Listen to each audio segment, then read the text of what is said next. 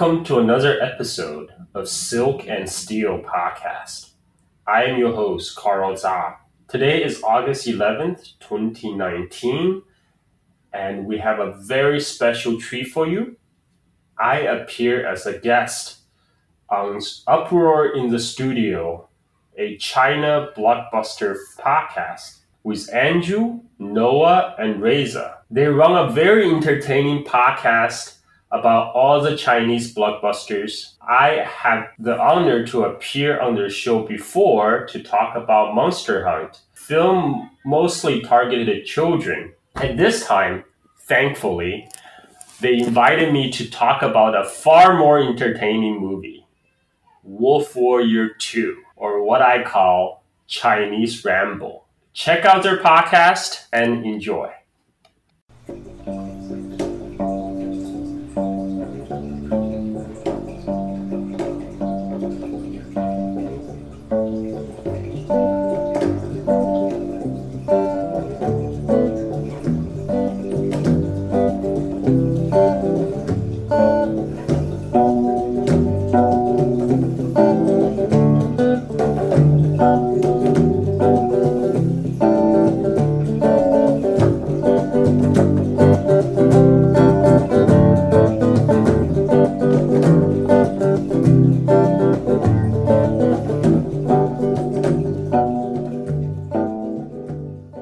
Welcome to Uproar in the Studio, your bi weekly New York based Chinese blockbuster podcast. It is the end of season one of this podcast. I'm Noah.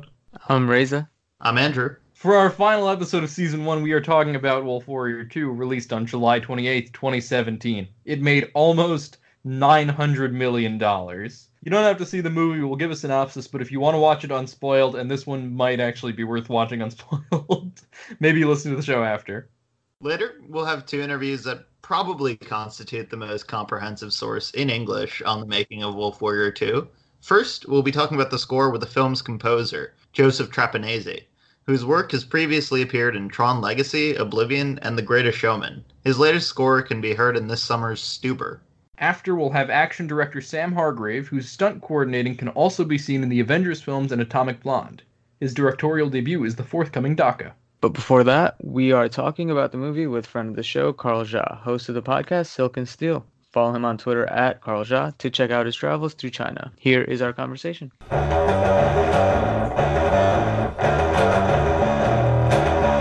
When Lang Feng, an elite soldier of the PLA, is disgraced and imprisoned for the unintentional murder of a haughty real estate magnate, he exiles himself to Africa, where he works as a mercenary security contractor for aid missions. The nation Feng is stationed in suddenly becomes overrun with rebels and more hired guns, led by an American codenamed Big Daddy. Chinese citizens are quickly evacuated, but when Feng learns that his fiancée was murdered long ago by the team of mercs now causing havoc for him again, he takes it upon himself to track down Big Daddy and deliver justice for China. While he fights his way through armies, Feng also serves as protector of Dr. Chen, his colleague Dr. Rachel Smith, and his adopted daughter Pasha. Dr. Chen is working on finding a cure for the deadly disease Lamanla, and after Chen is killed by mercenaries, Feng learns that Pasha carries within her the experimental cure for the disease. In a final showdown, Big Daddy tells Feng that the bullet that killed his fiancée came from his gun, and in a rage, Feng finally kills the rebel leader. Bouncing missiles, flipping tanks, and an oddly placed amazing grace. This is Wolf Warrior 2. When did you first? You said you watched it in the theaters, right? Yeah, I actually saw it in United States um, because I saw the advertisement for War, uh, Wolf Warrior 2 like about a year before it came out. I saw it on Weibo, Mhm. on Chinese Yeah. social media. And at the time, it was a very short clip. I thought, I thought it looked ridiculous. and I so I, I when I realized that movie was going to be released in U.S. simultaneously, um, uh, I was curious, but I was uh, I went to the theater expecting it to be really cringy, and so I had the expectation I'm going to be there, watch it in my Mystery Science 3000. yeah. uh, but it, it, yeah, it totally turned out to be awesome, right? Oh, I know, I know. I was like, as soon as the movie start, like the opening shot, that was just Yeah. amazing. I, I was just blown away by that, and and like it was just nonstop action. Like there was Yeah. like so many. Uh, there's like different scenes, and they, they just kind of roll from one to another. And I yeah, I was I was so pleasantly surprised. Let me tell you. It's, It's- like one of the only ones they, you know, put the time in for the music too, and it really keeps up with it. I don't know. We were Yes. talking about this recently too.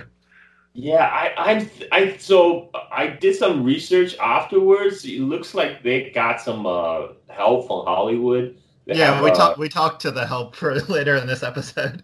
Yeah. Oh, nice, Yeah. yeah, yeah. I, I mean, that shows. I mean, like, you know, I, I expected uh, to see like a dodgy Chinese produ- production Mm-hmm. where, where they have like just like really cringy, um, unconvincing, like patriotic education type of uh, type of propaganda movie. But I, what I got was Chinese Rambo, which Yeah. is great.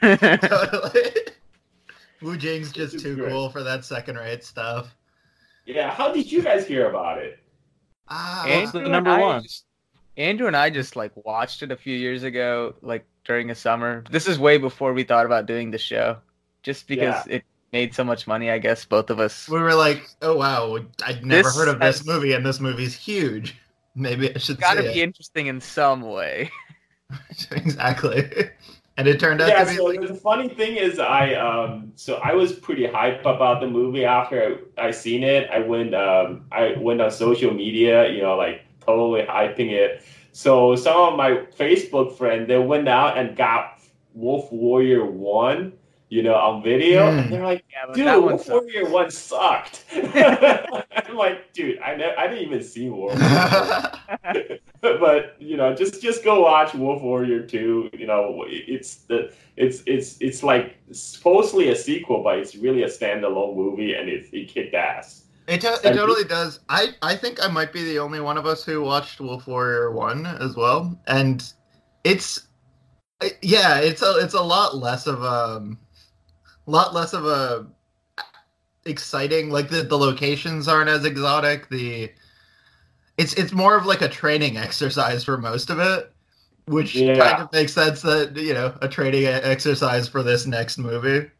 Almost. yeah, I mean, like it's uh, it. I think it was supposed to be like a low budget movie, like, but but the Wolf Warrior Two was a major upgrade. Like the the producer and and producer director and the actor Wu Jing, he actually uh, supposedly put his house in Beijing as collateral. Uh, Oh, wow. But I mean, Wow. yeah, yeah, but he made out. He made out. I mean, like he that that wa- he was probably the the greatest investor that year. He's Um, he does that consistently because he did that on Wandering Earth too. He like put up a bunch of the money for Wandering Earth. He's- yeah, he did that right after Hmm. Wolf Warrior Two. I It's mean, crazy. I know he's on a roll. Did he get a producer credit for that, or was it just uh, was it just investment? for Wandering Uh, Earth. I, I think he yeah. might have gotten a producer credit. I'm not sure. I don't know. I don't know, but he he was he was a major investor. Like I think what happened was Wandering Earth uh, had some uh, financial ran into some financial difficulties, so the the uh, director went to look for you know went to talk to him, basically trying to get money because after the huge success of Wolf Warrior Two. And and they they start talking and, and they agreed to bring him on for a small role and that small role turned out to be big Yeah. like like he basically he's uh I think his role was was supposed to be like a minor character in the book and then they just kind of uh, blow it up and and yeah In the Well, they best way did his entire part like after making the rest of the movie. We like seven months after. Yeah, it's crazy. Carl, Carl, do you know anything about like Wu Jing before these movies? Because I've only seen him in like the SPL Killzone movies, apart from like his more recent stuff. Do you know? Mm. any- yeah that's what he's famous for I mean that's that's his like breakout movie um I mean his his background is like in martial arts he, he's like Jet Jet Li right like um Mhm. he he was a national champion and then he went into the movie business and supposedly in the SPL Killzone so he paired with uh, Donnie Yen right Yep. who Yep. um, most people know from Star Wars. or or Ip Man, right? Yeah, and and Ip Man, and uh, so so uh, back then, um, you know, there were actually some gossip uh, about um, uh, the the SPL Killzone because uh, Donnie Yen kind of uh, kind of dissed him, kind of dissed Wu Jing because Wu Jing was this like nobody coming out of mainland, and uh, and and and um, Donnie Yen was already a big star in Hong Kong. Um, so you know there was some personality conflict there, mm. I think, and and like at least Wu Jing felt slighted. but, well, they also give they give him awful hair in the first SPL too. He's got oh, this like yeah. weird blonde. yeah. Yeah, I actually never seen that movie entirely. I just saw the clips, the like you know the yeah, best the, fighting the, clips, like him. Yeah, the knife fight between them. Oh, it's so good. Yeah, uh, I gotta watch that one. Amazing. But he's Did also... Wu Jing ever come up in China? Like, is he like a? Do kids like him the way I don't know if kids like Iron Man in America or something? Because I feel like I do at least. uh, I mean, like really, I mean, um, you know, he was he had the breakout role in the Kill Zone, but really he got he got big uh, for Wolf Warrior. Like like he, he made a kind of small name niche name for himself when he mm-hmm. made Wolf Warrior One you know, it's a low budget movie, but he actually made decent returns. Um, and but the Wolf Warrior Two is really that you know made him a household name. Yeah. I didn't realize. Uh, I'm, I'm just on the Wikipedia page looking at this movie. I didn't realize that he wasn't just the star of this movie. He also he's the director. Yeah. It, Dude, he did everything. It. He had a co-writing. he credit. sang. He sings the yep. song. He sings. Oh wow. Uh, he's just like, like Clint Eastwood. Also, yeah. This movie was China's submission for Best Foreign Language Film at the 90th Academy Awards. As it should have been. It's so yeah. good. but like, so was Operation Red Sea, you know, and I feel like that has little to do with Wu Jing. Rachel, we did not like Operation Red Sea. I yeah. So, yeah. yeah, I mean, man, that that movie, it's just I like I I never expected something uh, from Chinese cinema like that. I mean the the whole movie, the the I, I so I just rewatched it before talking to you guys the opening shot was amazing. It opens the, this like ocean view yeah. off the coast of Africa. I mean, like it immediately draws you in in the exotic locale. And then the the water underwater fighting scene, man. That that's yeah, like yeah. You didn't waste time. You went right for the action, and, and that's what you know. That that's like okay, this is what I came here for. uh, in the bloopers, and, you can see a little bit of how they film that underwater fight scene. Like they they swim up to him with like an oxygen mask. Um, I don't know. I thought I thought that was pretty cool that they like. I didn't see that. I actually, when I was first watching that movie in theater, I was like, dude. I mean, really? Like, are you fighting underwater? Like, how much impact? Does it really hurt if you kick somebody in the water? that's that's what the, what was going through my mind but you know, I, I still enjoy it nevertheless. And then what surprised me was the next scene, which was um, uh, was a little bit emotional, and he went to return his comrade's ash. I guess his comrade from Wolf Warrior One, which I haven't yeah. seen. And uh, and then like what surprised me about that scene was it's a it's a scene about the thugs, local developers hiring hiring the thugs to to mm. demolish the home of his um, of his comrade.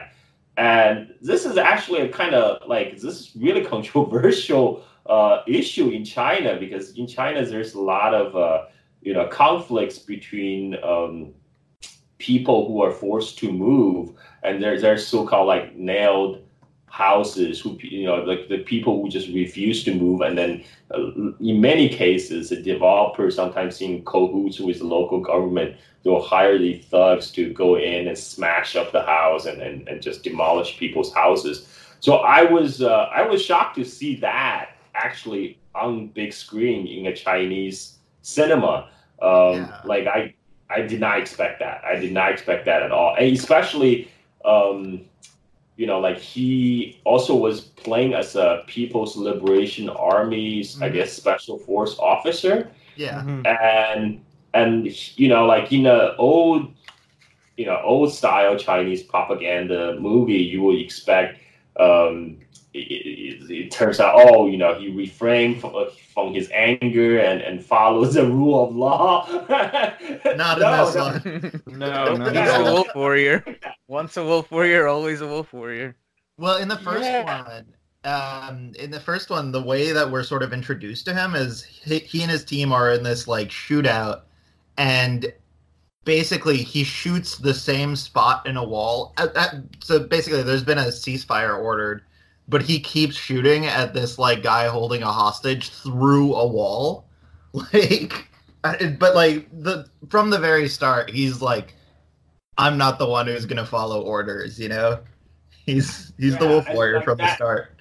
Yeah, that kind of I think that kind of make it stand out from the old style, you know, the Chinese state and media yeah. films, mm-hmm. because uh, you know immediately in this scene he confronts uh, uh, the, the the rogue developer, and and you can see the the the point where you know that when the developer threatened his comrade's family you can see he made a calculated move that mm-hmm. he was going to kill the guy. You know, he was just going to take care of the problem right there, even though he knew the consequences. Like he will probably go to a jail time, but he didn't care. He's just gonna he's just gonna take care of the problem, and and like immediately that marked him as the maverick, right? I mean, like that that kind of the set the whole scene, and and it, like this whole movie is very American in a way. Totally. Know? Like Mm-hmm. I think that's why I think Rambo is like a Chinese Rambo is a total apt description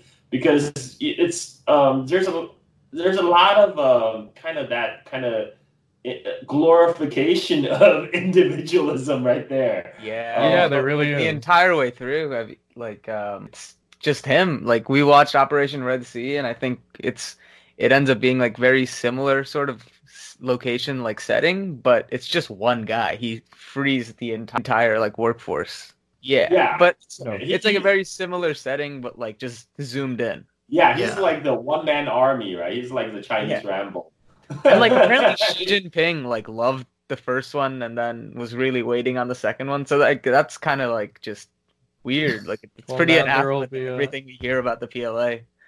There will be a third one coming up soon, so he'll have that well, to look forward to. I, that's that's what happened. They show at the end of the movie, right? Wolf yeah, Warrior. Yeah. Set up for this like really exciting uh, kind of suspense trailer for Wolf Warrior Three, but I, I don't know. Like it's because I heard rumors that um, Wolf Warrior Three might be canned. Um, oh, he was gonna free I, to I Know, it might just be a, a, a rumor. Like it was like those Chinese social media rumors because um, mm-hmm. um, uh, there was a rumor going around that that there were there's a, a temporary um, what, what what's it called Morin, uh, moratorium moratorium for uh, movies like Wolf Warrior Two and uh, Operation Red Sea because you know they some people complain that you know it showed too much of China flexing its muscle and and they don't want to project that kind of image in the era of trade war with US. Mm, too soon. too soon. to stir up unnecessary patriotism, you know, like like when, mm-hmm. when people are already getting riled up, they don't want to like uh yeah, they, they, they don't want to rock the boat too much. That, that's that's what. I heard. I've, I, have seen that too. Um, I've seen a couple that. of articles about that. Speaking of that last scene, though, at the end of it, that was sort of the Wolf Warrior 3 trailer, I think this is the only movie we've watched on this podcast that had a stinger scene. Dude, it's basically a Marvel movie. They're just they're just going for like the Well, they hired movie. the the Marvel mm-hmm. like parts of the Marvel stunt team too. Oh, really? Interesting. Yeah, and I I read somewhere that um, Joe and Anthony Russo were brought on as advisors in part for this, the directors well, of the latest Avengers do we want to talk about the African setting of this? Because yeah, you know, absolutely, absolutely. China's this... been like a major player in Africa for a long time now, like maybe becoming yeah. the major player in a way. Like this yeah, movie came up a bunch. probably Go the ahead. first uh, Chinese movie that you know, big Chinese movie that took place in Africa. I mean, like I'm I'm discounting all those Jackie Chan movies. Sure. but like I'm talking about like a mainland Chinese production um, that that has Africa as a backdrop. I mean, you, you, you, in a way, like he kind of plays to the you know the the Chinese uh, current Belt and Road Initiative, the, the, the new Silk Road project, where um, you know the Chinese firms are urged to go out to places like Africa, invest in you know infrastructure and and, and get involved in different projects. You can kind of see that in the movie. You, you see all these different Chinese people in kind of various different capacities, and then you you see like the actual the Chinese Navy getting involved. Um, actually, the, the part of the uh, the operation part of the, the plot of the movie is sort of based on the Chinese evacuation of, of Chinese nationals during the Libyan War. Yeah. Uh, Yeah. During the overthrow of Gaddafi, there, there were like 10s of thousands of Chinese workers who were in Libya, and and so the Chinese Navy sent out um, couple of ships to evacuate the Chinese national, and and and and same with the Red, Operation Red Sea, which you guys talk about. That was based on the um, The Yemen Chinese- yeah, the, the, the Yemen evacuation during the Yemen civil war when Chinese Navy sent another warship to evacuate the, the Chinese national. Of course, they made it like totally Hollywood and added all these like fighting and explosions. Uh, but but really amazed me um, uh, about the Wolf Warrior Two. One is this: it, it's really taking a big chance. It's it's it's sitting in the exotic locale of Africa. It's about the total promotion of individualism. it's it's yeah. like basically a Hollywood movie in um, uh, played by a Chinese guy. Well, so what's interesting also about Wu Jing as a Chinese guy, because there was some controversy after this movie about him having a Hong Kong passport, despite the Chinese passport at the end of it. His son has, I think, some sort of EU citizenship. His wife, or no, his son has a green card. His wife also Uh. has some like, you know, yeah, yeah, because one of the big draw of the movie, right? Like the one of the um, you know, you place it really on the Chinese nationalism. yeah, And it's very, very explicit by the last scene with a with a passport that says, I think, like um, you know, wherever you are, whoever will protect you. possessor of the, the, this passport, we, we will protect you. Um, and and and also that's reflected in the movie posters. Because one of, uh, one of the movie poster, um, he paraphrased uh, uh, uh, like a really famous uh, ancient saying. Um, the original saying is uh, is from like like 200 BC Han, Han Dynasty general who led a, a, a, very far off expedition into Central Asia uh, uh-huh. to fight off the the Xiongnu or the Huns. And he fa- uh, to justify his action, he famously said something like "fan wo chang han sui yuan bi zhu," which uh, means uh, whoever whoever offends the the the strong Han, no matter how far, we will get you. And and the Oh God. Wow. yeah, and the movie poster. So the movie poster for Wolf Warrior Two, uh, they they paraphrase that, uh, except instead of using Han, they use they use China. It's like whoever Mm. whoever Mm. China, no matter how far, we will get you. and, and so Wow, yeah, yeah. nationalism is a big part of the appeal of the movie to the to the Chinese moviegoers. I was in the United States, right? I was uh, watching this in Orange County. The theater was full, and it's all like overseas Chinese or, or diaspora. And at the end of the movie, they had like standing ovations. You know, people standing up and clapping when the, the, the passport appeared on the Wow. screen. I was like, wow. you know, like that that was pretty amazing. The strong association with Chinese nationalism this movie has. Um, there are a lot of people like uh, Wu Jing's critics in China, you know, trying to dig up dirt on him. why do you have a Why do you have a Hong Kong passport there? You know, why does your son have foreign foreign green card or passport? Um, like like because Wu Jing was was being criticized for you know cashing in on nationalism for his movie, and and I think he he responded saying like, oh, what, what's wrong with that? You know, I'm Chinese. And I think I think it's it's because of that remark people are doing some background check on him and stuff. It's also Which- interesting that it's not just a show of like China protecting its people. It's in the factory where he's like, everybody's leaving.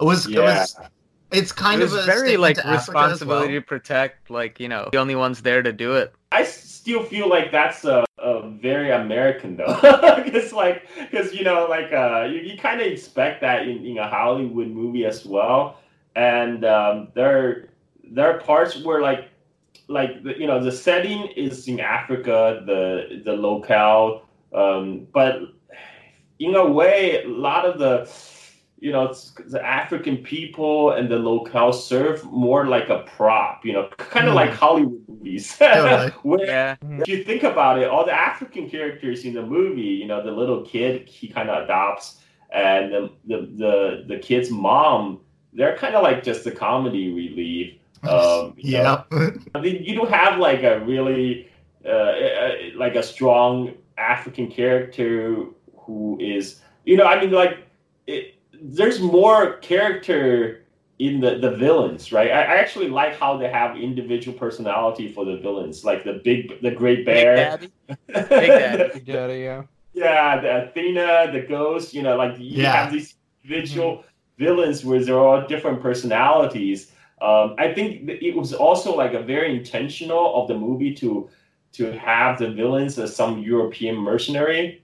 Mhm. Well, Yeah. American mercenaries Well, too. American specifically, yeah. Oh, they were American. Okay, I wasn't sure. Like, Well, so, like- makes sense. No, they didn't specifically Okay. say American mercenary, but But there were. obviously Big Frank Daddy's Grillo is yeah. American. Oh, right, right. I mean, I mean, everybody was speaking. I mean, except for Big Bear, right? Yeah, Like, yep. Obviously Russian. the, the head honcho, Big Daddy. He's you know well, Frank. Uh, Frank Grillo. Grillo. Yeah, Frank, yeah, yeah. He's speaking with American. I, I guess. I, I initially I didn't. I, I just assumed they're supposed to be like European mercenaries in Africa, just because you know Europe. I mean, in my mind, somehow Europe were more involved in Africa, and that was a very conscious decision to cast, uh, you know, them as the villains because you know. You, Europeans that's associated with the traditional associated with colonialism in Africa. Um, but whereas like the Africans are the people that that needs to be saved, you know, in, in a way that's not too different from Hollywood. Like you know, like the in Hollywood you have the American hero uh, go to some exotic locale like Africa to go save the locals. But Yeah, it's this all is like a weird white man's burden kind of movie, but just Chinese. Yes, yes, yes, yes, yes. That's why. That's why I, I think like uh, Chinese Rambo is a total apt description for Wu Jing, But and uh, you know I wish you know they could have done a little bit more, but I, I guess it's kind of expected because even though China is having more engagement with Africa right now, but for vast majority of Chinese people, you know, Africa is just as remote as it is for most Americans. I mean, it, it, it kind of serves as a movie prop, basically. Um, Although there But, you are know- like a large number of Chinese like civilians going over there for like you know to start businesses to start work. From what I've read, it's like in some ways people use it as sort of like the American West in the 1800s. In that like there are already people there, but we're gonna go set up and there are like obviously way fewer people there. There's more opportunity there. What I've read people talk about. Um, I mean, there's like enough enough Chinese in like Ethiopia to basically qualify as a minor demographic. yeah, something it's That- Yeah. there are like hundred thousand at least or something. in Namibia there are border towns that are controlled like that are like almost entirely Chinese, which is amazing to me. It's yeah, and, and this very recent development. Yeah, too, this, yeah, yeah, of the it last happened couple like decades. since 2000.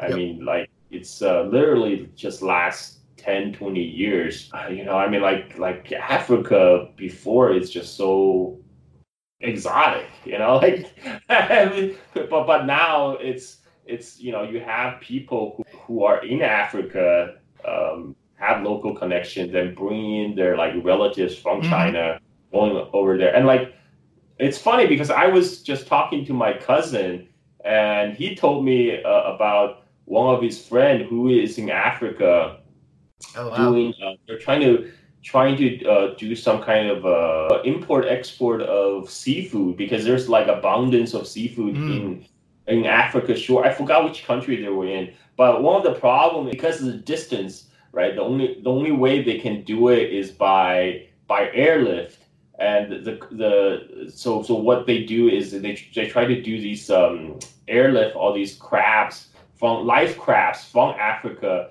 to China. Like it was very detailed. Like so so the, the, you know like 90% of the crafts would actually survive to make it to Guangzhou but if any any city who is any further away from Guangzhou like Shanghai or Mhm. or Beijing the survival rate just not uh, good enough to to make a profit uh, but I, I was just amazed like hey, here's my cousin you know talking about his business in Africa yeah it's it's more a lot more common now apparently Pretty amazing. Um, What's your take on how positive like uh, the relationship comes off in the movie? this is a Chinese movie man I mean Yeah, yeah. totally. it's But like it's like uh, super super positive, right? Like he he Yeah, I adopts a kid, you know. He well, does. First of all, like that's what kind of a Chinese audience are, are expecting, and and this is also like this um, kind of go go along with the official Chinese narrative about um, you know the Chinese role in Africa is to win-win, right? To to help the Africans, and yeah, that's why I wish like they had a little bit more um, actual African involvement in the movie. It's like very it's just like the chinese version of hollywood where africans are kind of the passive subject you know they're being acted upon they're always Recipients of aid. Well, actually, literally, the sort of MacGuffin is the little girl, the little African girl that like everybody's trying to sort of chase down for the. Um, Antidote or whatever. yeah, exactly. Yeah. But after all that criticism i i have to say at least you know like it it um uh you try to promote right some sort of chinese african friendship and and that it's yeah i think it's well intentioned you may not reflect the reality on the ground but the, the movie itself is well mm-hmm. intentioned Yeah, um, like uh, this is Belt and Road in theory. right. yeah yeah yeah yeah exactly exactly it, it's, it's Belt and Road in, in cinema. there you go. That's- uh, and and the thing about trying to get back to the movie.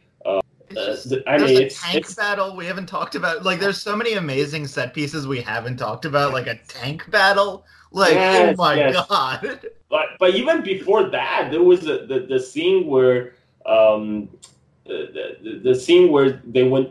Yeah, there, there. Like I was thinking about just all the even like some funny moments, like um when he rescued the uh, the American doctor Rachel, and they were driving back uh, through the savannah, and and she said, "Oh yeah, we, we no like."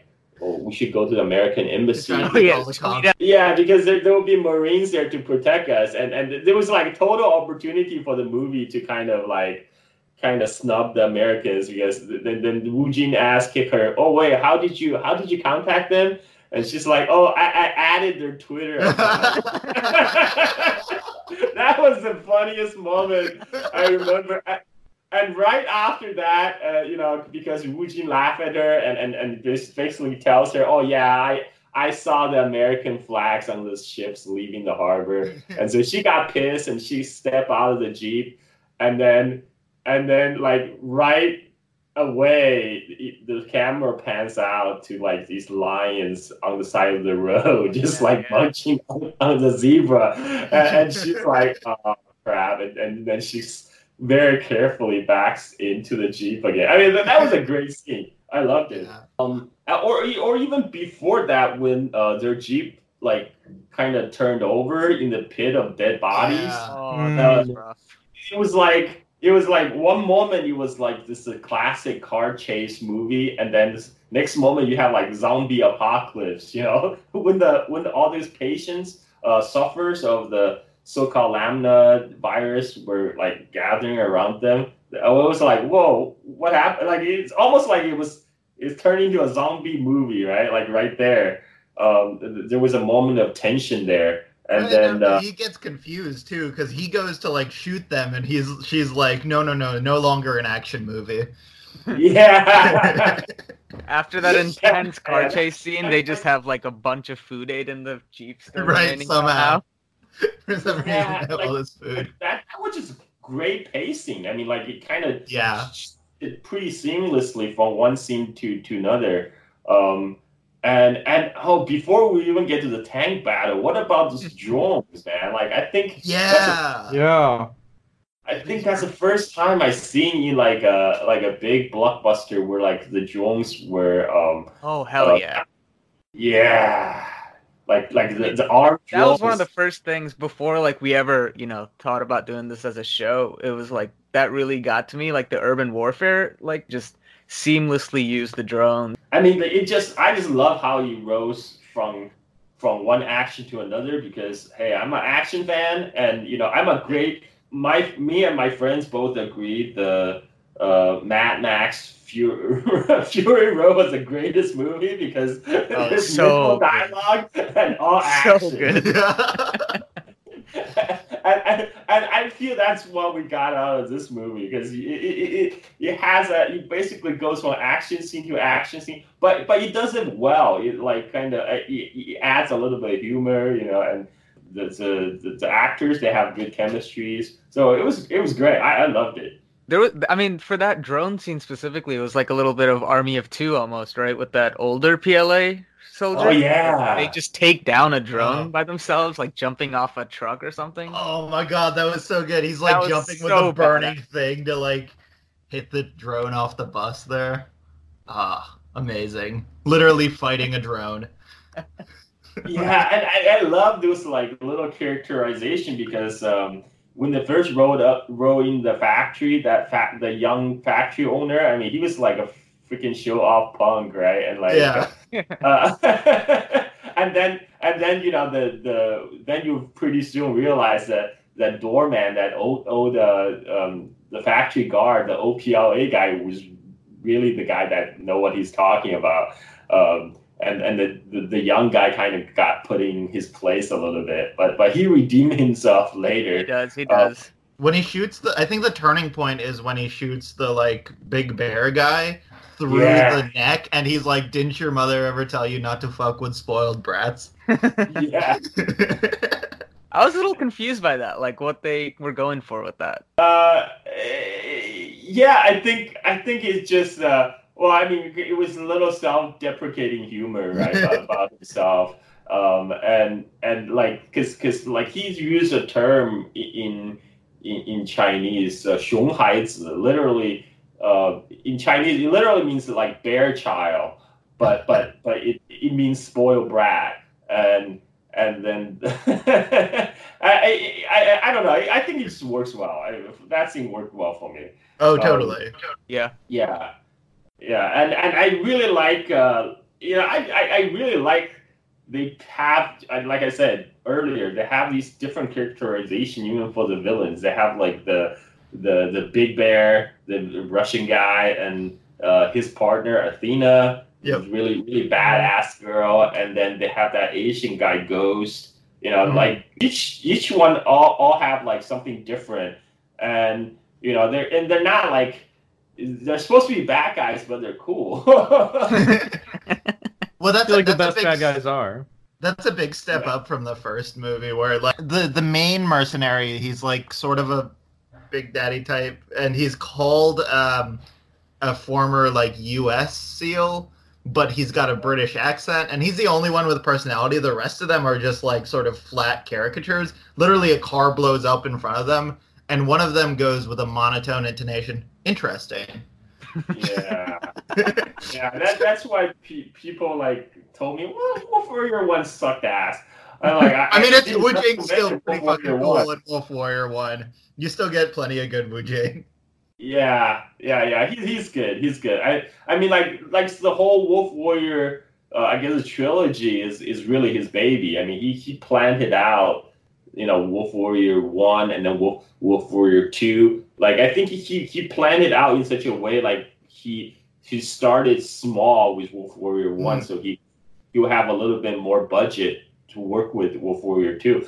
I, I really hope the rumor about canning of Wolf Warrior 3 is not true because uh, I would like totally. I mean, at this same. point, it would be it would be an instant like it would rocket up to number one. I think It think. would, yeah, it for- would for destroy grossing. the top ten list. It would just, it did, like, and also what's interesting about this movie is that almost it seems like a huge chunk of it takes place in English, even with like some of the dialogue Wu Jing delivers is in English. So I don't, and it didn't make much money abroad, but it seems almost like that decision might have had something to do with trying to export it as a movie. I don't know. Yeah, that uh, you know what? You're right. I just realized that. You uh, it only you, when you bring it up, you're right. Yeah, but but that's that's funny how that worked out because really the movie appealed to you know Chinese, Chinese, yeah. audiences.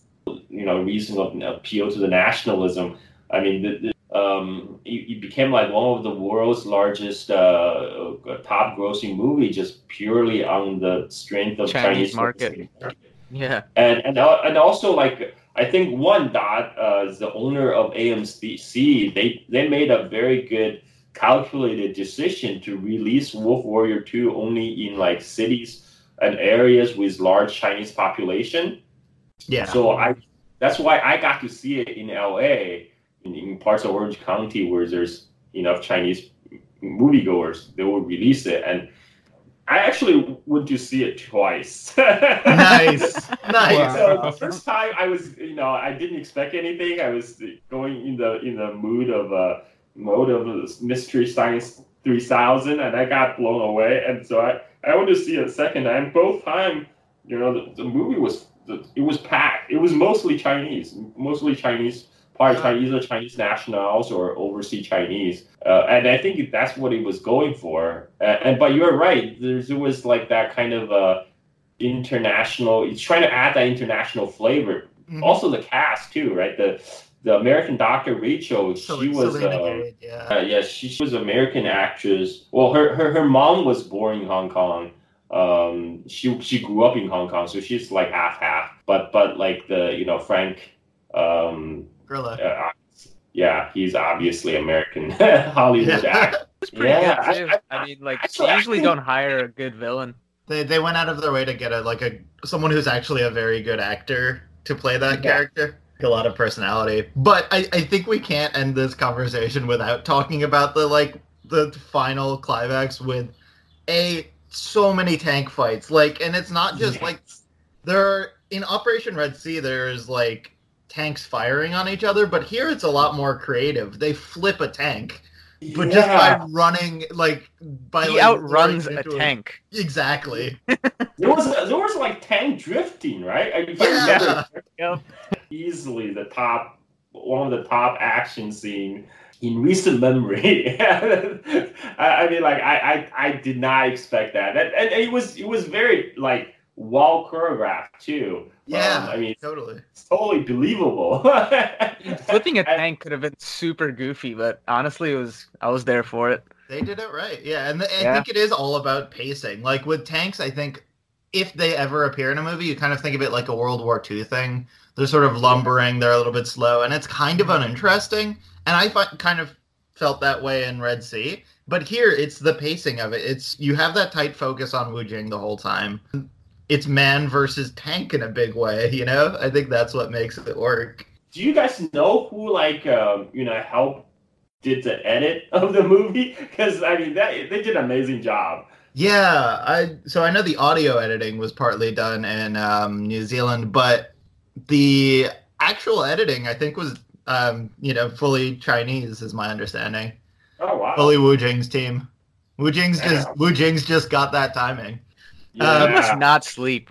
He yeah, apparently he's a real hard Yeah. worker.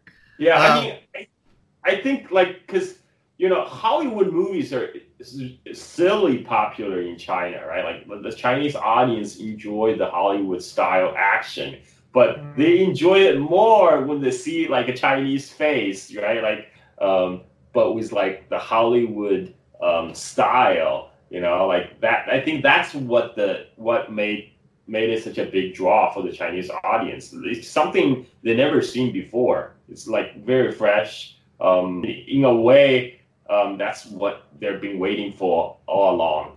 Yeah. Yeah. Well, also, as need to say that as Big Daddy crawls out of the the tank, my favorite line in the movie, just like one of my favorite my favorite line in any Chinese movie I've ever seen, which is, "I guess the Chinese military ain't as lame as I thought."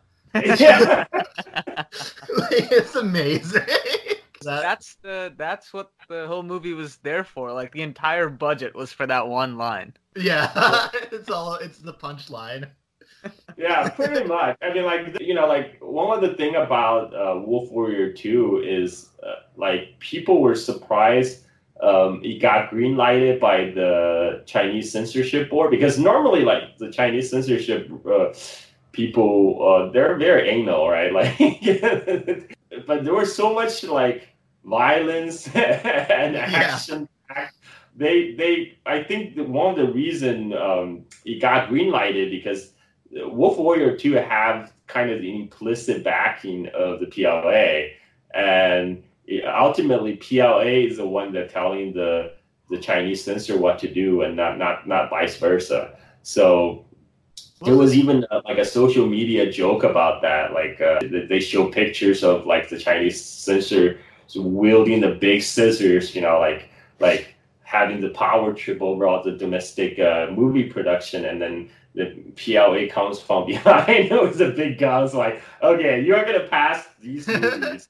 Wolf Warrior 2 and uh, Operation Red Sea.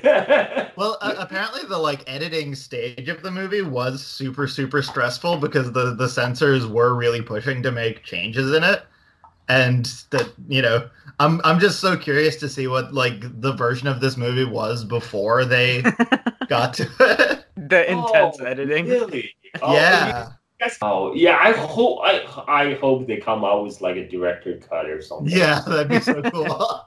Wu Dude, Jing's that personal amazing. like Wolf Warrior 2. yeah. Well, uh, also speaking of the PLA being involved in these movies, uh, do you know anything, Carl, about because like it seems like I don't think they're getting their own tanks. I wonder if they, you know, borrow the equipment of the PLA to make these movies. Oh right, right. But f- so for I, I did not pay attention in Wolf Warrior Two, but for Operation Red Sea, the, those were non-Chinese weapons. Like they Oh. actually they actually made a like a like a kind of plausible excuse in the movie say oh because uh, we- we're operating kind of uh, um, under UN jurisdiction or whatever that's why we, we use uh, we we use the non-Chinese weapons or something like that but but that Sounds like that was the only I think the the the most obviously thing that was Chinese uh, uh, in both movies are the you know the Chinese warships right Hmm, yeah. so they Yeah. use a real, they kind of splicing the real footage of the the, the Chinese Navy um, in both movies, and and um, in the ocean, part of it's CGI, and the other part is like the real uh, PLA Navy uh, footage, exercise Right. footage. Yeah. I was looking up the tanks when we were watching Wolf Warrior 2, like the last time we did last week, and I'm pretty sure they were the they were like Type 59, which was modeled on the Soviet T-54, the World War II Oh, really? tank. Yeah, oh, good. So. I had that association for a good reason. I mean, yeah, dude, that's so dope. Makes Yeah. Nice. There's a whole Wikipedia on the weapons. Like every single weapon used in the movie, somebody compiled a Wikipedia of. People love this movie. We love this Yeah. movie. We love this movie, dude. I love this movie. Yeah, no, we're in complete agreement here. Thanks to Carl Ja. Here's our conversation with Wolf Warrior 2 composer Joseph Trapanese.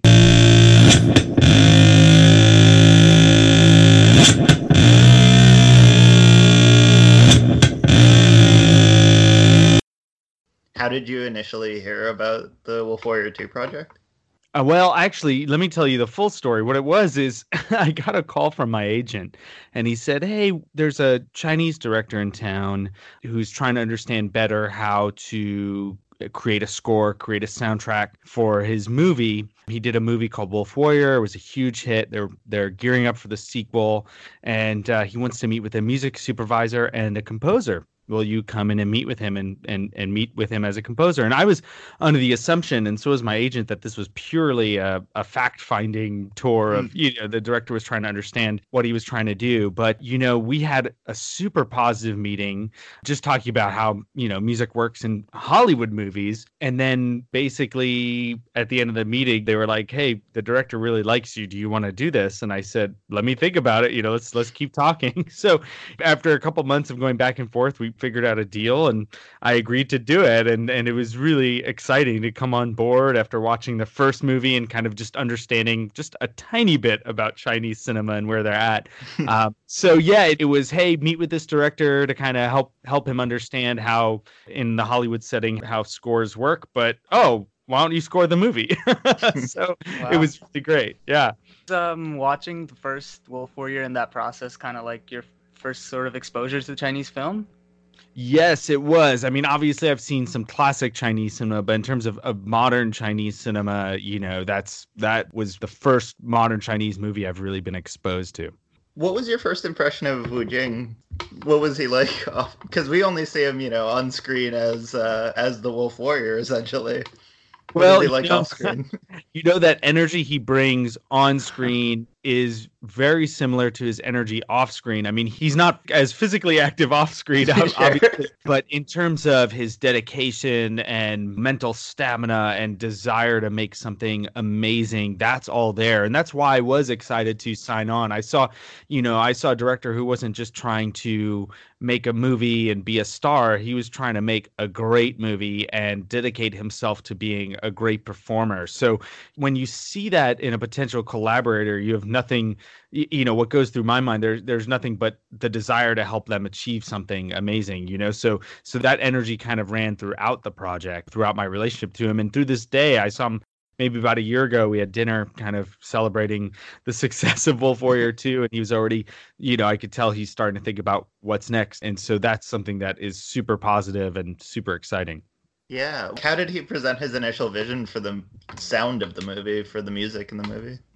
That's what was really interesting. I think being someone coming from Hollywood, they were looking to me to bring something to the table for them to work with. So when they first gave me the movie, there was no temp score, there was no general direction other than we want this to be a big movie and and have kind of the touches that Hollywood is accustomed to. We want this to look and sound and feel like a real Hollywood movie. And and so that was very interesting. It was, you know, it's a little concerning to me coming to a scenario where there is no direction, but the direction was there in terms of like size this up, make it big, make it powerful. they gave me a budget to work with an orchestra, to to have a team, to like have all my usual stuff. So they really enabled me to do a great job, which is really cool. Did you stay in California for most of this process, or were you over there as well? I went over there once during the shoot to just kind of sit down with Wu Jing and the producers to kind of just continue our conversation.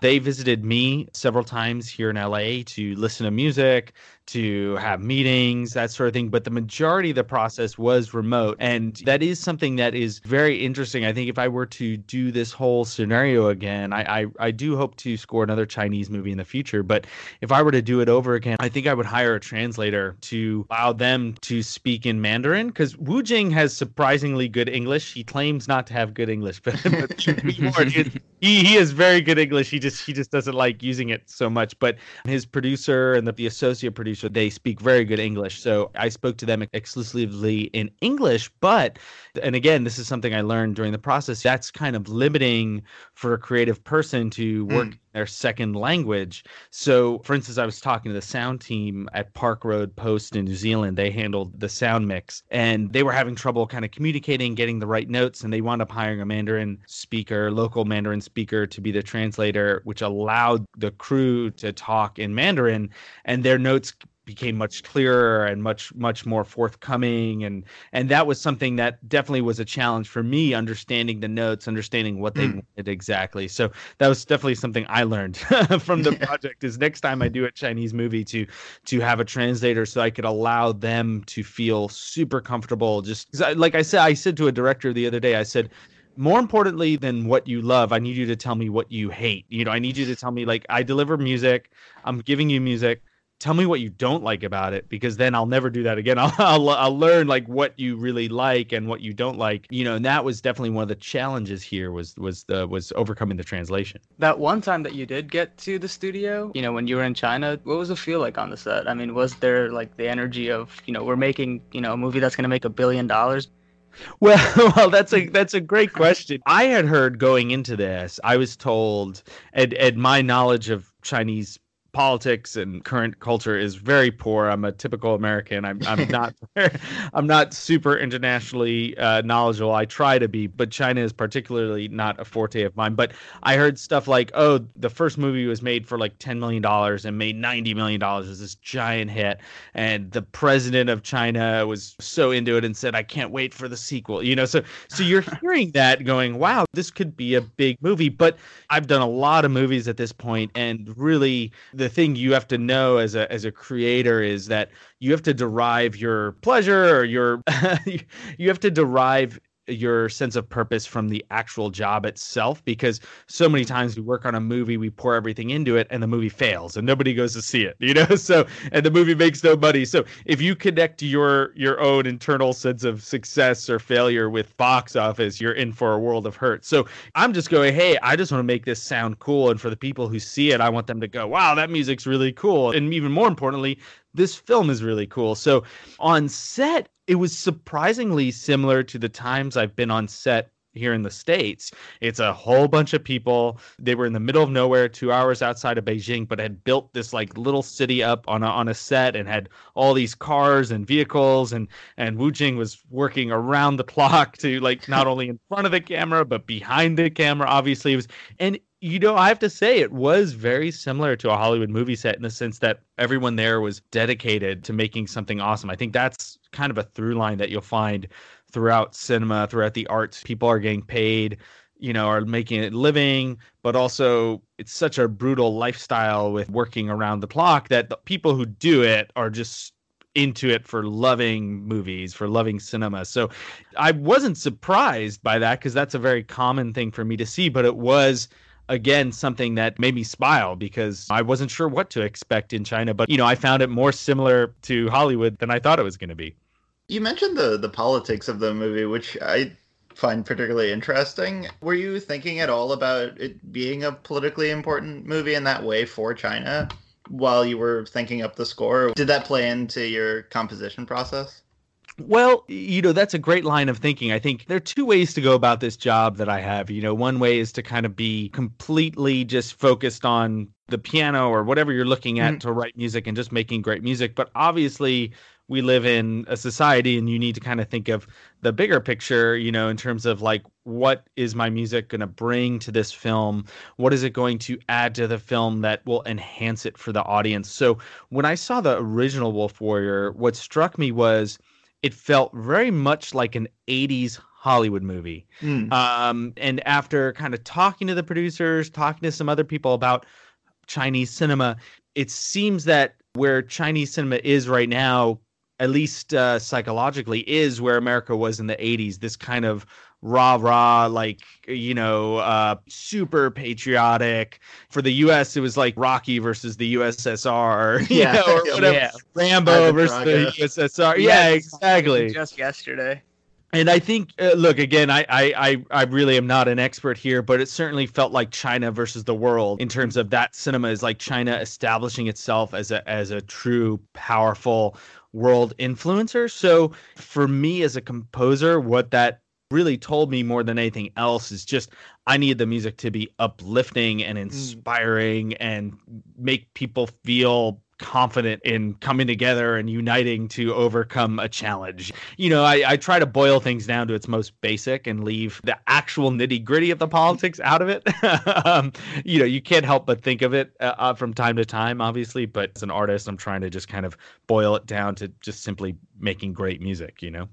Totally. In contrast with the like uplifting kind of energy that you wanted to bring into this, personally, I wanted to ask about that song in the cave with like that acoustic guitar that I guess Wu Jing has some voiceover on.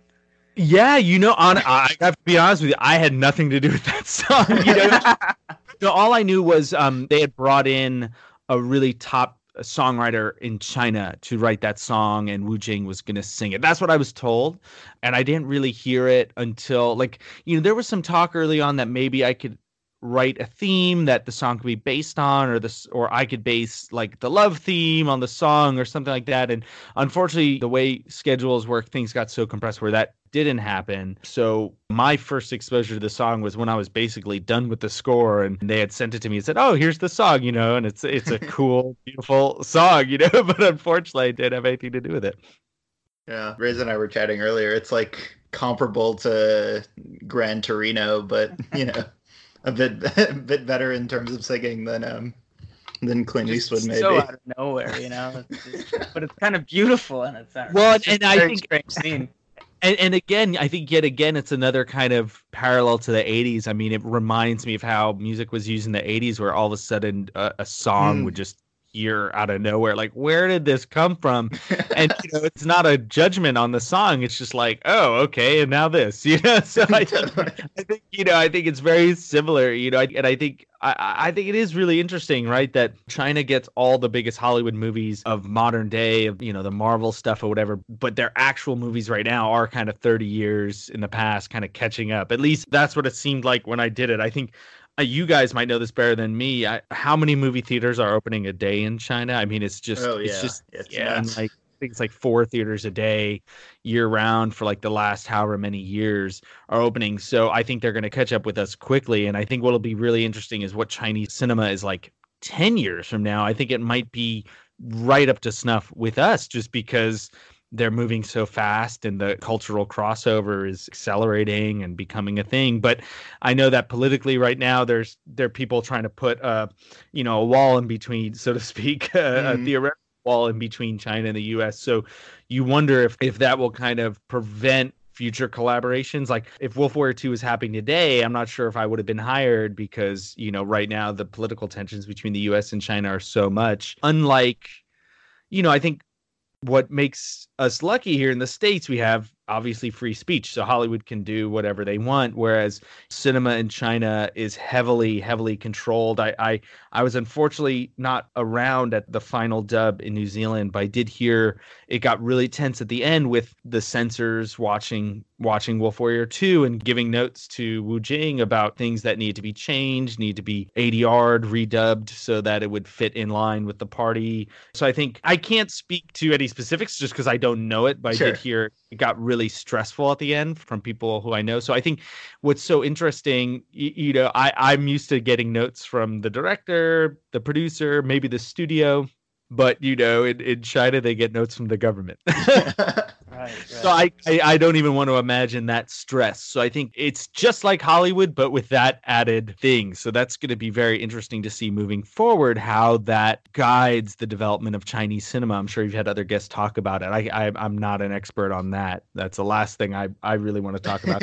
to get into the specifics of the score though what i was very interested in was that it seems like the music interacts in an interesting way with the bullet shots as like a rhythmic element was that something that you were thinking about while making it It was, you know, I think it was very clear that Wu Jing wanted to incorporate some very stylized cin- cinematography and shooting techniques into his movie. So when I approached those scenes and those edits, I, I tried to make sure that we were pacing uh, correctly with the type of editing and the type of shooting they were using. I mean, that's something I try to do on every film is to kind of try to find the inherent rhythm of the scene, rhythm of the editing, the performance, and then try to match that.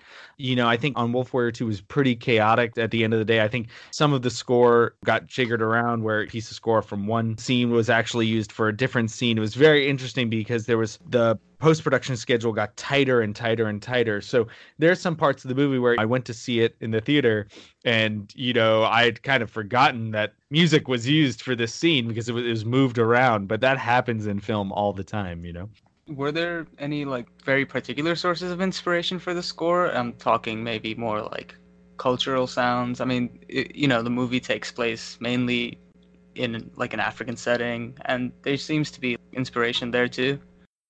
There absolutely is. I use quite a bit of African instrumentation, especially on the percussion side of things. I, for me Mm. personally, I it's interesting. I I tried to, especially with this movie being Caucasian American, coming in to score a, a Chinese film. I I had been to China once about four months before starting on Wolf Warrior 2, and then I went again during the shoot. So obviously again i try to be cultured and worldly but also i'm i'm very aware of my own shortcomings so when it comes to doing it quote unquote ethnic score and pulling in ethnic instrumentation that was something i deliberately with the exception of some african instrumentation i Mm. really tried to stay as far away from as possible and try to make this a universal score if that makes sense you know try to kind of you know let the scenery let the cinematography be africa be china and then have the score itself be the internal emotions rather than the external setting if that makes if that makes sense No, Totally. totally. It was like super well integrated. We were talking about how well the movie is paced. Kind of like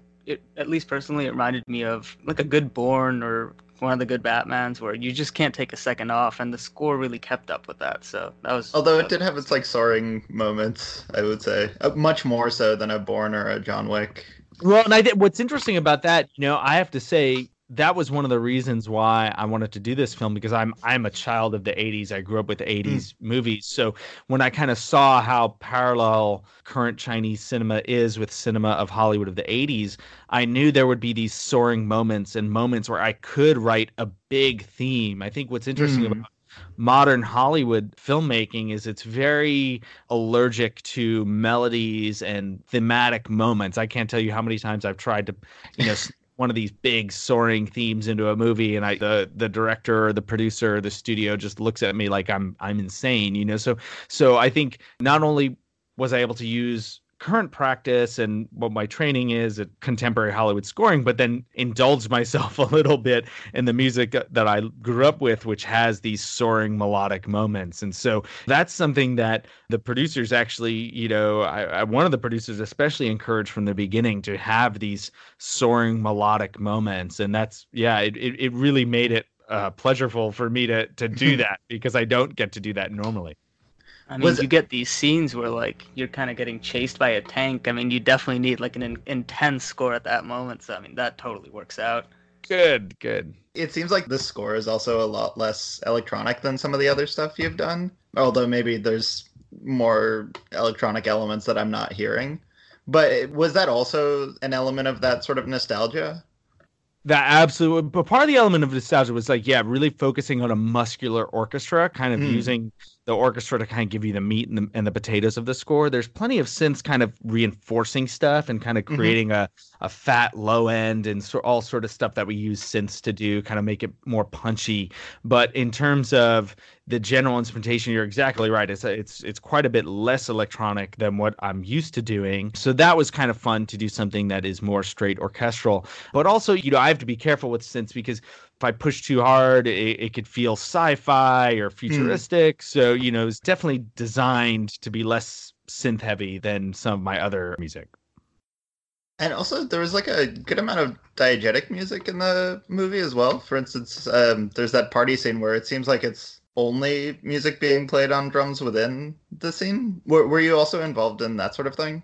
I was and I wasn't. You know, I I I I love being involved early, and I and I was involved early on this film, getting a, a very early script, thankfully in English that I could understand, which is impressive for them to translate it. Uh, Yeah. they didn't have to, but but that was cool that they did that for me, and for I guess the rest of the um, there were obviously as you know a number of Americans involved, so that was cool of them to do that for us. But so I knew about these scenes, we'd spoken about them, but what's interesting is where Chinese movie making is on a nuts and bolts level, they're still kind of figuring things out in terms of how to make stuff work logistically like that. So, for instance, I worked on a movie here in the States recently that had a lot of on screen music. And so I was engaged very early on to do some pre recording and to fly to a studio where we had access to Dixieland musicians and like go in and record authentic Dixieland and bring in a singer and bring in the you know and and, and then on set they had a playback engineer and and the actors had earwigs so that they can like sync up with the music and blah, blah, you know that sort of thing whereas on Wolf Warrior 2 with the diegetic music it was this question mark the whole time like I was like I remember asking like, "How are you going to do this? Do you need me to provide drums, and do you need me to provide?" You know, and I never got a clear answer until we basically the movie was done and I was sent like a drum track, like, "Oh, these are the drums that we did on set and it was a bit messy and luckily we had a great music editor who was able to make something work and and and put it together and and I think he found some local music where they're based in New Zealand he found some local musicians to kind of fill in some gaps so it's like this really interesting like you know I again I admire the tenacity to like like look they made a gigantic movie but Yeah. but at the same time like there were these basic questions that they just haven't established that sort of production technique of like what a pre-record is. And you know I, I would try to educate them and try to help but at the same time you know i'm just the composer so i could i could nudge i could offer advice and thoughts and that sort of thing but at the end of the day you just got to get it done with the resources at hand. So that was that was super interesting and i knew it was going to be a challenge going into it and, and it was. But again luckily we had a great music editor a great mix team so i didn't have to worry about it that much thankfully sort of a more broad question. I think a lot of Chinese blockbusters do, as obviously you did with this one, do take sort of notes from more Hollywood movies. Do you think that the music will start becoming more distinctively Chinese in a in Chinese blockbusters? Do you see that happening? Uh, Well, first of all, I would love that. I think I saw Wolf Warrior 2 as an opportunity for me to share the culture I've grown up with with generation of, of Chinese artists. Hopefully, you know, Chinese musicians are taking something away from that and learning like modern production technique. That would be so cool if if that were to happen. That's something I was very vocal about when we started that, you know, we've even talked about the I need to get in touch with again, but the producer and I have spoken about maybe doing a film music workshop in China. I think that Oh, would cool. be awesome. You know, because I think yeah, because I think having obviously, you know, what do I know about Chinese culture? How awesome would it be for the next Wolf Warrior to be scored by a Chinese musician you know, and to have a distinctly Chinese voice? That being said, it is interesting where, whereas, you know, I had a quick turnaround on a film recently where from spotting to dubbing, meaning from when I first saw the movie through when we were mixing the music in with the dialogue, it was about 10 weeks. And that's pretty fast. That's like two hours of music in 10 weeks. You do the math. Yeah. It's a, it's a lot of hard work. I've heard that a lot of, and this is Asian cinema in general because it's made very quickly. Hmm. And the production value is slightly lower. I've heard of that it's not unusual for a composer to have two weeks to score a film. Oh, And so when you watch Asian cinema, some of it that has a lower production value, and you hear the score and you say, why is this just like random drum loops and kind of bad? You can't just blame the composer. You could go, well, if they had two weeks to do it, like, and they wrote like an hour and a half of music in two weeks, I mean, that's amazing. Good for them. um, but until we see a more traditional post production pipeline in the sense of like you give the composer at least two months to deliver a score ideally four months or six months where the composer can really deliver something great. That's when i think we're going to see something really artistic and really special happening. You know and luckily with wu jing and, and this team they realized the power of music like what music is bringing to them. So they gave me the time and resources to do a proper score. But for a lot of asian cinema it seems that and again this is overgeneralizing there are Mm. plenty of uh, of examples where this is not the case but you know a lot of times music is an afterthought so i think if we see music becoming more artistic and more driven by culture there it, it'll be because they're given more time and resources to lit to deliver the art that this is. It is an art. It's not just a catering or something but i think it's treated like catering sometimes. We're used to that. We know that's a possibility but for it to be a really artistic thing it has to be treated like a work of art if that makes sense. It does. Have you heard any rumblings about uh, another Wolf Warrior? You know, I, I think that's something that is absolutely planned and something that Wu Jing wants to have happen. I think it's a question of where it fits in his schedule. And, Mm. you know, you saw that teaser at the end of Wolf Oh Warrior. yeah. Yep. So I think without a doubt we're going to see a Wolf Warrior 3. I think it's just a matter of when. And to be honest with you, I haven't heard from the guys in, in a few months. So you're you're reminding me maybe I should email them and say hello or yeah. up and, and just say, hey, how's it going? I, I have yet to see um, Wandering Earth. Oh, Uh, it's so Oh, good. it's so so good. and Okay. an amazing score And by I really think good a score. Chinese composer. Yeah. Oh, good, good. That that that will make me happy. So I'm looking forward to checking that out. Thank you. Yeah, guys. that one. These, these are the two, like Wolf Warrior Two and Wandering Earth, that are just like. and really, they're both they, Wu Jing. they really amazing. jump out at you. Of course, Wu Jing. Yeah, Well- we're developing like a weird sort of cult of personality for him just on our little podcast, but it's it's uh, un, you know unavoidable.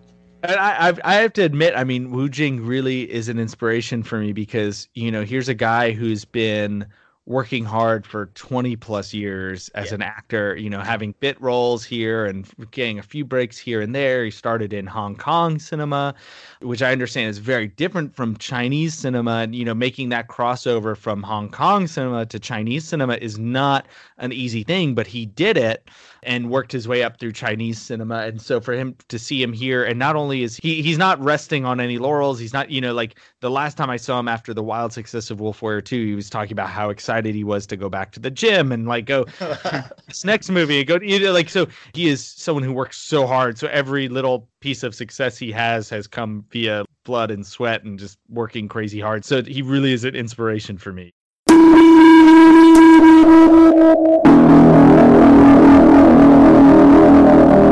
Thanks to Joseph Trapanese, here's our conversation with Wolf Warrior 2 action director Sam Hargrave.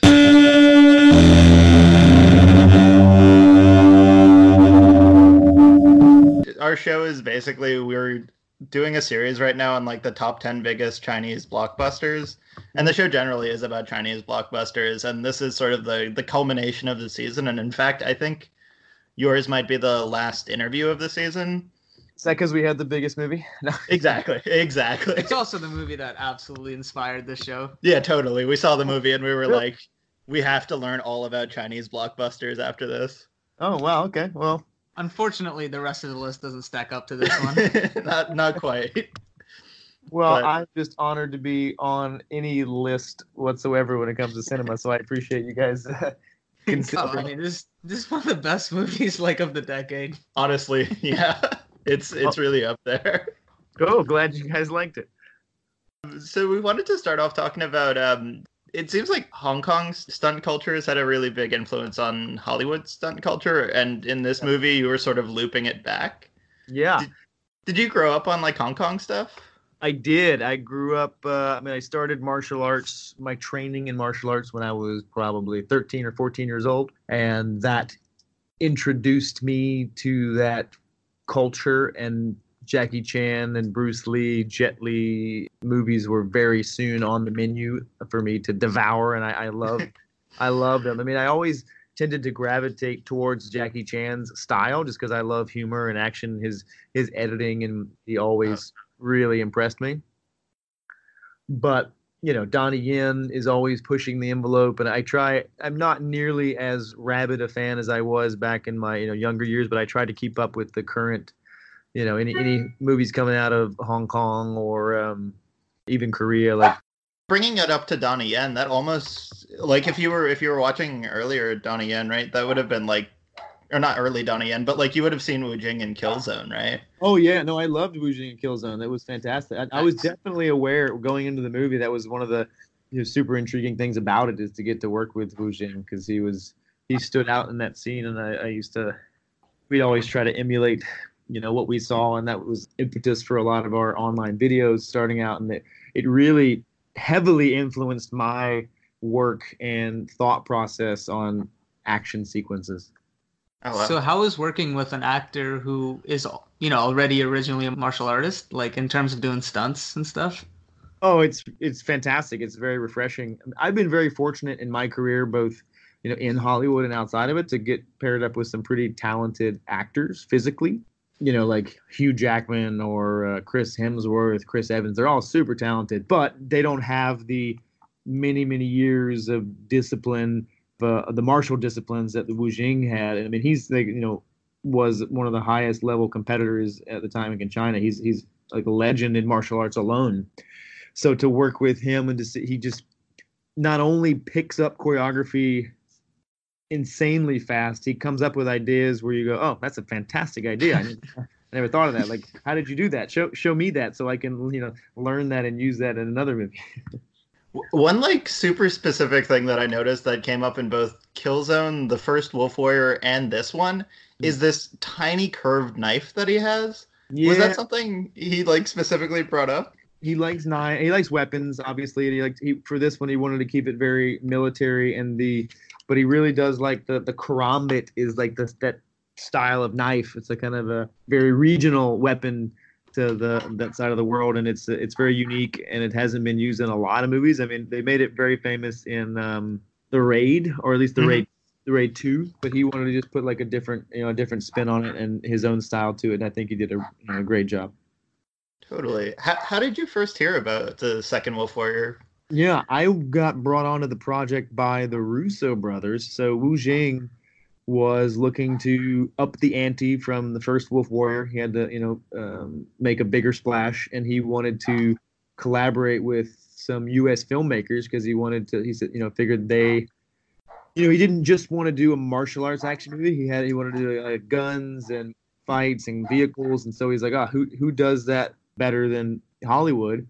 And you know we had just finished or i had finished coordinating the civil war. He, he came to la and met with the russo brothers because you know they directed it. So he's like hey who, who did your action? And you know that was that was me. And strangely enough truthfully the the first call i got was to direct the movie. Oh wow. Oh, Whoa.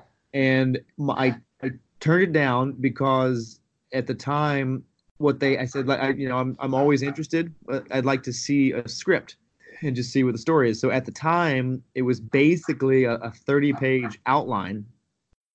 So there was you know and with just story was all over the place and I was like oh this this is this is gonna take a lot of work but they're like oh we want to shoot it in three months time and I'm like whew. Oh, yeah. a team of writers and you know at least at least that much time to kind of sort this thing out. So i said i, I gotta pass and so i just passed on the project and they you know were like okay and then they came back and said well would you just action direct it and then i thought about it and i was like that'd be like fun work with wu jing and to go to china which i hadn't been to yet and um, would just be a fun challenge uh, let's do it. And so I signed on, but it was through the Russo brothers, Joe and Anthony Russo, who I got introduced to Wu Jing in that whole process. What was it like being in China for your first time on like such a big set? I mean, China was a very memorable experience. Like it was, uh, you know, I before that I'd worked in South Africa and kind of all over the globe, but China was a very unique experience. It was um, a lot of people over there, Yeah. and it's just a very, you know, they're they're very passionate about film. They're just a little, you know, as far as the process, their you know the gear and understanding of how a lot of that stuff works. They're a little bit behind the states, uh, the, the Western cinema in that regard, but their passion and their you know love for movies and figuring stuff out that you know equals if not exceeds those of Hollywood. With that sort of being a little bit behind, and I've also heard that their filmmaking can be a little bit haphazard in a way. Yeah. Were, were, were you at all worried about safety on that set? Oh, safety was paramount for me. And you mentioned earlier the kind of, you know, coming up, being influenced by Hong Kong cinema and that, that kind of action, and then kind of coming full circle. So I brought, you know, from the States and Canada, I brought an entire team with me, like an action team, Oh wow. and who just helped me design and execute all of the stunts and action. And, and the biggest task that I, you know, gave them was safety. Just like keep your eyes open because things are, you know, this they are a little bit loose. Just a lot of it's just they don't know. They haven't been exposed to these kind of more modern safety measures. We had a you know a great group of guys from the U.S. and Canada who were tasked with keeping everything safe. You know, I was overall in charge of that, but I had a great team of guys and girls over there helping me out. And we, we did. We had to keep our eyes open because they're they're very loose over there, and I think a lot of it just stems from them not having the knowledge or experience in a lot of these different action scenarios. Hmm. And so we just had there was a lot of you know exposure issue, and so we just had to we exposed them to a lot of kind of more advanced safety measures, and we we I think we taught them a lot of things, and they're they're very willing to learn. There, there's no you know not a huge ego over there of being like oh well this is how we do it. They're like oh this that's great. We didn't really think of it that way. Yeah, we we tried to help. Was there anything flowing in the other direction that you learned from them? Technically, no, but the, what I did learn culturally and and Wu Jing was great about this about being able to understand his target audience Hmm. and mixing just enough Western flavor, but staying true to kind of Chinese culture and traditional cinema. So things, for example, things that in the Western world, and I and I, you know, would fight for this stuff because I'm like, oh, I'm making a, we wanted to be Western, we're gonna make Western cinema. I would fight for very kind of reserved and subdued take, very subtle. Everything in the West is like, acting wise, very subtle. Whereas Hmm. over there, it's a little more on the nose. They're a little more theatrical about things, but that really translates well for that audience. That's what they know and love. And so, and he, I mean, to the tune of you know almost nine hundred million dollars, he obviously knew his market very well. just crushed the you know it just crushed that the whole um, tonal experience of that film and really honed he really knew he had a very keen sense of what his audience wanted I was noticing that came out in the action too. Like, there's one shot where he catches a shard of glass and just slices someone with it. Yeah, yeah. Which it, it just seemed like a like a clear example of like this movie is heightened in ways that are maybe not on the surface. I mean, he also captures like a missile with a mattress. right. yes he does. so and so you know and i it's funny because you basically you can very clearly see where his ideas would live and where more of our you know the kind of western ideas live. And what he did i think with my hats off to him what he did so i think did so well is mixing the two. Because you know it wasn't like this the sensibilities say like in the fight in the marketplace um or like the you know the shootout some of the shootouts or the car chase that was very western sensibilities. But then to to mix just enough flavor of jumping down and grabbing on with one hand the the chain and using the your other hand the glass to slice the throat or catching an RPG like the um, right. rocket propelled grenade with a box spring mattress and then tossing to the side and blowing up a car. That's that's very kind of Hong Kong Chinese cinema. But he just you know he did it like with again just the right mixture. He knew what people wanted to see and he he was the the chef making it all happen back there.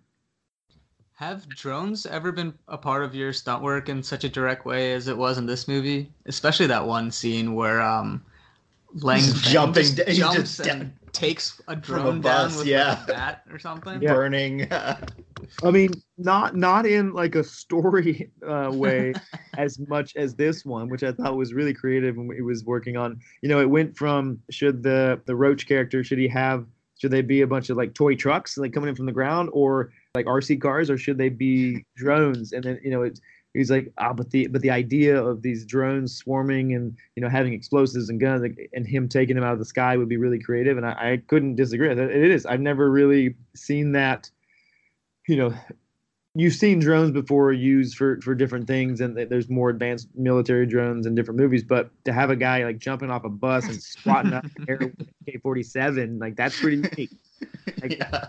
I, I thought it was pretty cool What goes through your mind when you hear that there's going to be a tank fight in a movie? Not only a tank fight, but man versus tank for parts. yeah i yeah well like mostly i go like wow like how the f are we gonna do that and what's crazy is it's just amazing is like they built those tanks Oh wow. wow. so they had he you know Wu Jing is in with the with the Chinese military because from the first one so he's got a lot of uh, you know friends over there and people he knows and they, they help him out. But he there's a, a guy who his kind of hobby is he makes tanks like replica tanks. Wow. and so he made these tanks that we could flip over or blow up and, and um, a little faster than normal tanks so we could do some of the you know the driving to quote driving stuff. Because what how he pitched it to me Wu Jing's like I want to do like Fast and Furious but with tanks. And I was like okay all right man. We all right. Well we're gonna we're gonna give it a go. And so you know we, we had a lot of fun with it but that was very challenging. And, and Wu Jing in a lot of those sequences is actually driving the tank. He learned to drive the tank. It wasn't a double for most of that stuff. He wanted to do almost everything himself. Wow. Did he did he ever get hurt like doing these things? I mean, this is incredible. he got banged up never hurt like injured so where he couldn't film but he you know his he got banged up. He was rolling around like it you know banged up his knees.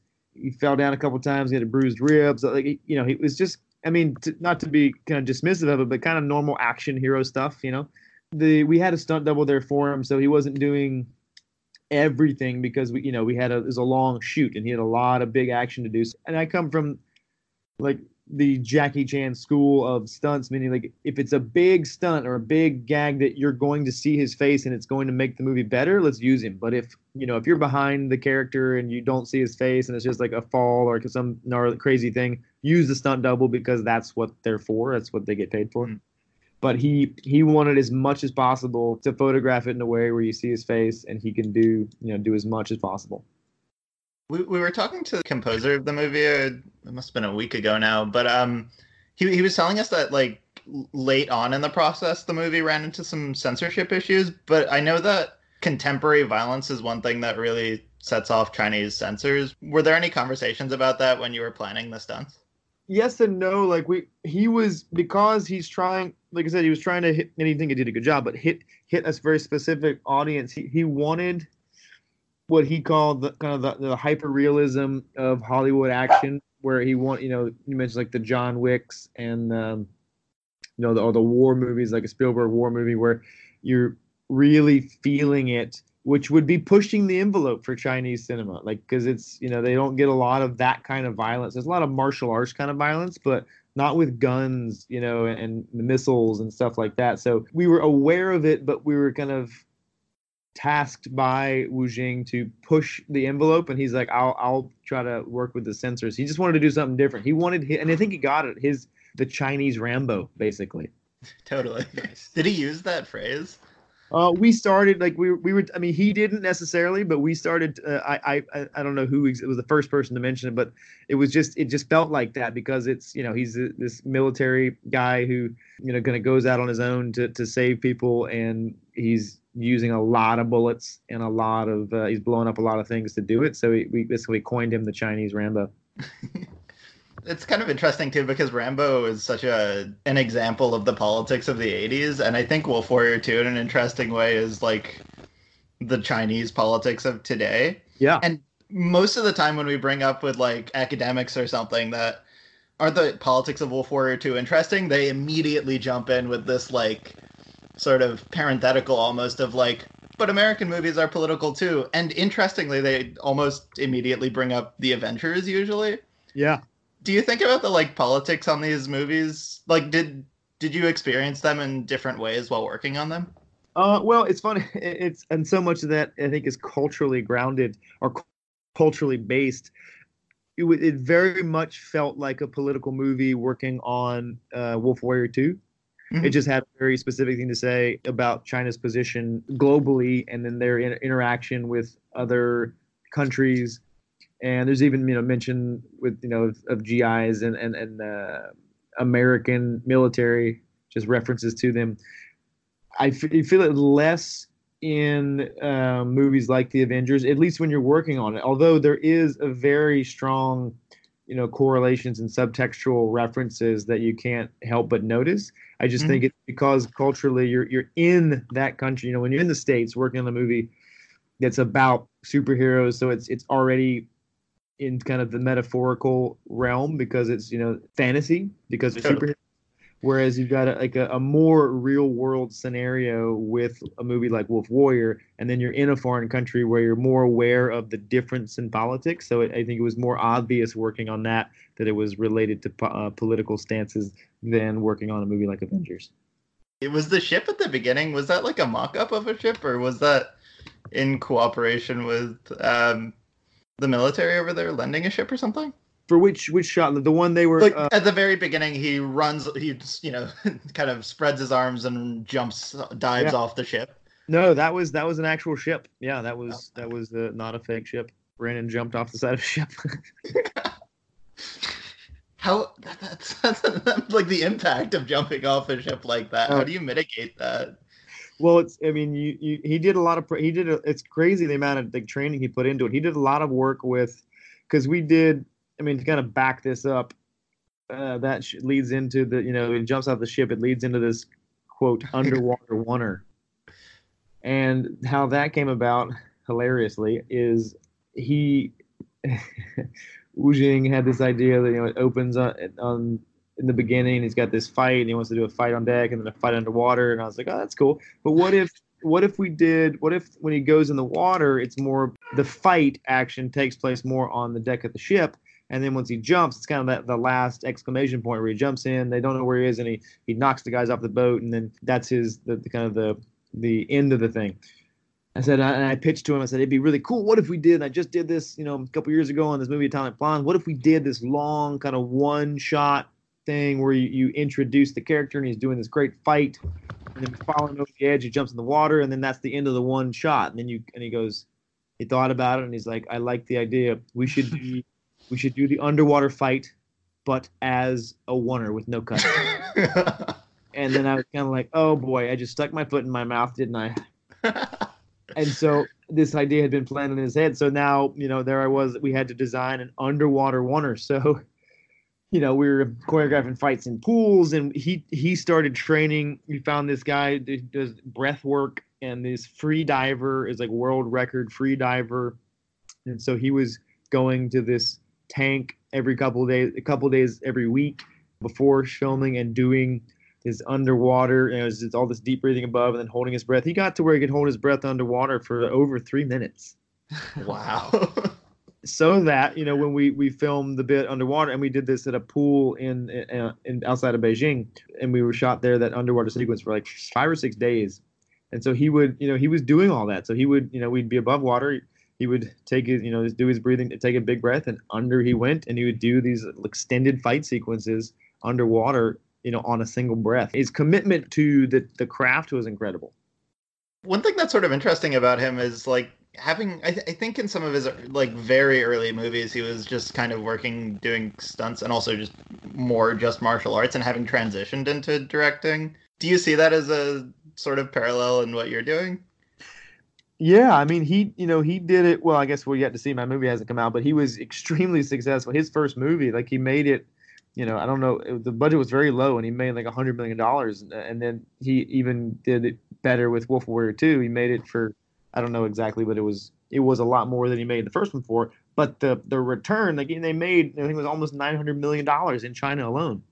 So, yeah, he he he has proven. He, he crushed it. He from going from stunts to you know as an actor and then to directing seemed like a very natural progression. He was, you know, he was good at it. He knows what he wants to see. He knows how to talk to, at least in, you know, the um, the Chinese performers. He knows how to like talk to those guys and get what he wants. And I think, especially with action, he uh, he was very gracious to to bring us in, and because he knows what he's doing with action too. He just wanted a different flavor, and he was very humble and said, "Hey, I want to, you know, I want to see what you guys come up with." And he had ideas, of course, but I think it was it's another testament to the stuntman turned director that you know Chad Stahelski and David Leitch have done as well in America. But he is doing uh, kind of running a parallel path in China, and I think it's a I think it's awesome. I think it's really great to not just assume that these people who are physically talented and creative that's all they can do. Like they, there's a lot of a lot more they have to offer the world of cinema. Do you think as stunt performers becoming directors you have a better idea of sort of what what the actual limits are as opposed to the imagined limits of what you can do uh, on screen? I think that has that plays a part for sure. I think the you know the thing that is mostly important and has been done effectively by these you know folks we've been talking about the the the Stahelskis and Leitches and, and Wu Jings is you just because they do action doesn't mean you can forego telling a good story. Mm. That's that's the most important thing, and I think they understand. So because you know martial arts has this kind of rhythm and and you know history and, and storytelling through action that they have a lot of experience at doing, and then I guess you could kind of toss me in that category just through years of you know doing these fight sequences and trying to tell stories through action. It gives you an understanding of storytelling and understanding the importance of storytelling that you you don't have a fight scene without it. Like if two people are just punching each other for no reason we don't care. But mm-hmm. as soon as you enter story and stakes and action and consequences then you have an interesting fight scene. And so that i think that has been super helpful for these you know stunt men turned you know directors or action directors first and then legit first unit directors. That's a that's a very helpful background to come from did he ever bring up you know like the potential of exporting this movie at all? I mean, obviously he knows like his domestic market, but throughout the movie they end up speaking a lot of English. Yeah. yeah. So yeah. did that ever come up? Like Yeah, no, he wanted to make a movie that would be uh, as international as they could. Uh, I don't know, you know, how I haven't kept track of it, how it's done internationally, but I know that was definitely talked about. He wanted to have because he's trying to, he would love to break into the, you know, the U.S. market as an actor and filmmaker, and so he wanted to have something that had just think showed that he understood that uh, market a little bit. Definitely talked about on set, and we we we would do takes where it was to all an, an all Chinese version of a scene, but then we'd also do like an English version.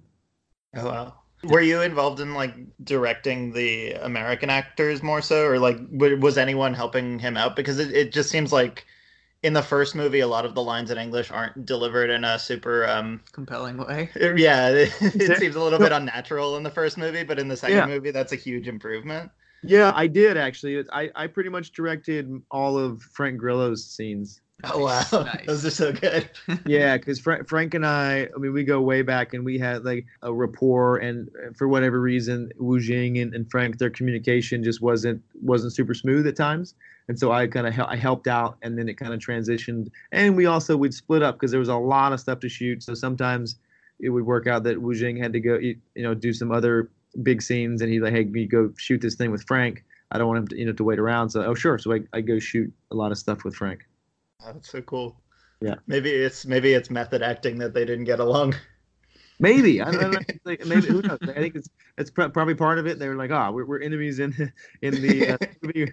We're not gonna get along." But they, you know, they were they didn't ever have any big issues that I know of. It was just like kind of a communication thing that you sometimes you could see a little. It was a little bumpy, you know, with translators and whatnot. Were there um also Chinese stunt actors working on the film, or was it entirely Definitely, there your was- crew? There was a whole Chi- no, there was a whole Chinese stunt team. Like we had, there was probably 15, 20 stunt people because you know because there was a lot of action in this movie. Yeah. So we had, you know, Wu Jing had like because there was like you know we had different units going and and that was something that they weren't really used to or, or had hadn't really thought about was doing running a second unit like an action unit simultaneously with the main unit because we originally like for that car chase they were like yeah we'll, we'll do you know you guys will be with you for the whole time for the car chase. And I'll just I'll get in there when I need to and I was like you know it's going to take us like 10 12 days to shoot this car chase and I probably only need you for two of those days to plug you in for some of these close-ups.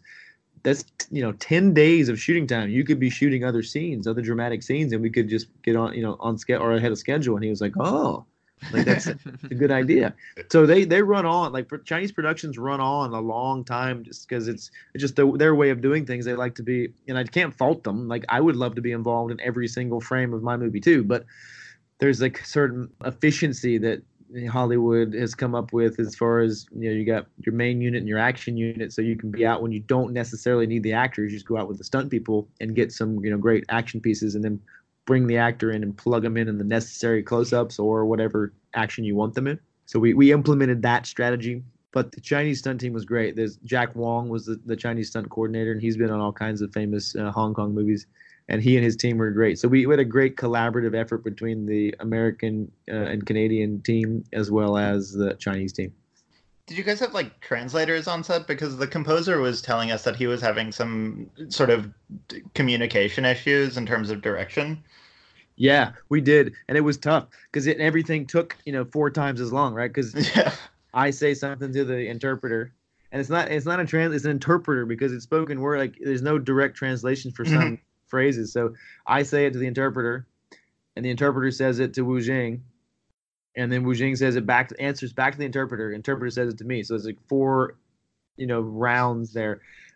It's funny. Wu Jing and I got to a, a place where we could communicate. His English got better. I learned a few Chinese phrases that I've forgotten since. and but then we would almost communicate through look. We wouldn't even have to talk sometimes because the language of action, like we kind of knew language of cinema and action was kind of universal and we knew what the other one was thinking. We just smile and we like nod our heads and we would we'd kind of have a an unspoken communication, which was really cool to see develop over the course of the film. All right, so I think that just about brings us to the end of this episode and uh, this season of Uproar in the Studio. Thanks again to Carl Shaw, Joseph Trapanese, Sam Hargrave, and all of our guests on this season. Our original music comes from Elliot Saltmarsh and Yehuda of Fist with a PH, and our art comes courtesy of Jay Castro. Follow us on Twitter at China Film Pod, like the Uproar in the Studio Facebook page, and maybe even Venmo us at Reza Saeed with Uproar in your description. All proceeds go towards training our very moderate rebels. Help out. And if you feel like it, have some thoughts or suggestions, email us at Uproar in the Studio, all in one word, at gmail.com. Though we're taking a break for a couple months, we'll be back soon with a series on Jackie Chan's career post Rush Hour 3. But before we leave you this week, we just want to share some wisdom from the chairman. To read too many books is harmful. We will see you soon.